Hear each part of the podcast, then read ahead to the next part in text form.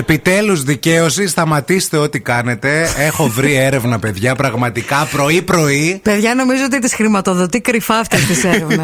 Έχει βρει κάποια, κάποια άκρη και χρηματοδοτεί κρυφά, βάζει τον Ανέστη, τον αδερφό του. Να τα πληρώνει. Και πληρώνει έρευνα στη Massachusetts. Αυτό. Στο Πανεπιστήμιο Τούφτς Έτσι, για να κάνουμε. Στο Τούφτς μέσα. Ε, Για να κάνουμε έρευνες που μας που μας συμφέρουν και έρευνες που μας βοηθούν πάρα πολύ. Yeah. Διότι, παιδιά, ανακάλυψα τώρα που λέει εδώ μία έρευνα ότι το παγωτό ναι. είναι πιο υγιεινό από το κουλούρι το πολύσπορο. Βέβαια. Δηλαδή, κόψτε το πρωινό το κουλούρι. Και φάτε παγωτό. Φάτε παγωτό.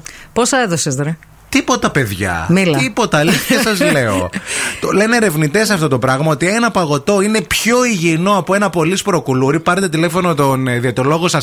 Τρίψτε του στη μούρη αυτή την έρευνα. Να. Πείτε ότι το ακούσατε στο Morning Zoo. Okay. Και θέλω να σας πω ότι. Ε, Συγκεκριμένα λέει ένα χωνάκι παγωτού με ξηρούς καρπούς και παγωτό σοκολάτας πήρε βαθμολογία 37.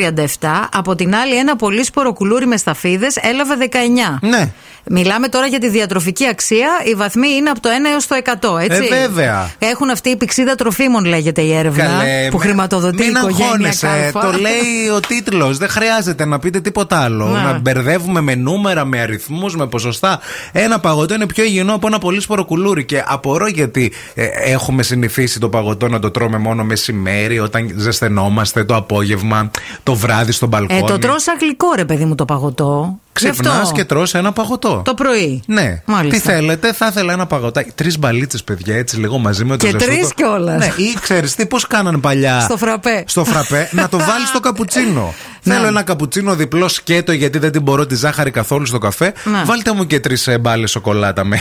Τρει μπάλες σοκολάτα ή τρεις μπάλες salted caramel. Άνα μπράβο, λέγω να τσιμπάει κιόλας. Ναι, ναι, Κατάλαβες ναι, το να είναι θέλω. λίγο πιο αλμυρό. Και στέλνει εδώ πέρα μήνυμα μία. Ζαβή, ζαβή θα την πω, χωρίς φόβο. Παιδιά λέει, πάθος. δεν μ' αρέσει, λέει, ποτέ, δεν, ε, δεν μ' αρέσει λέει, το παγωτό.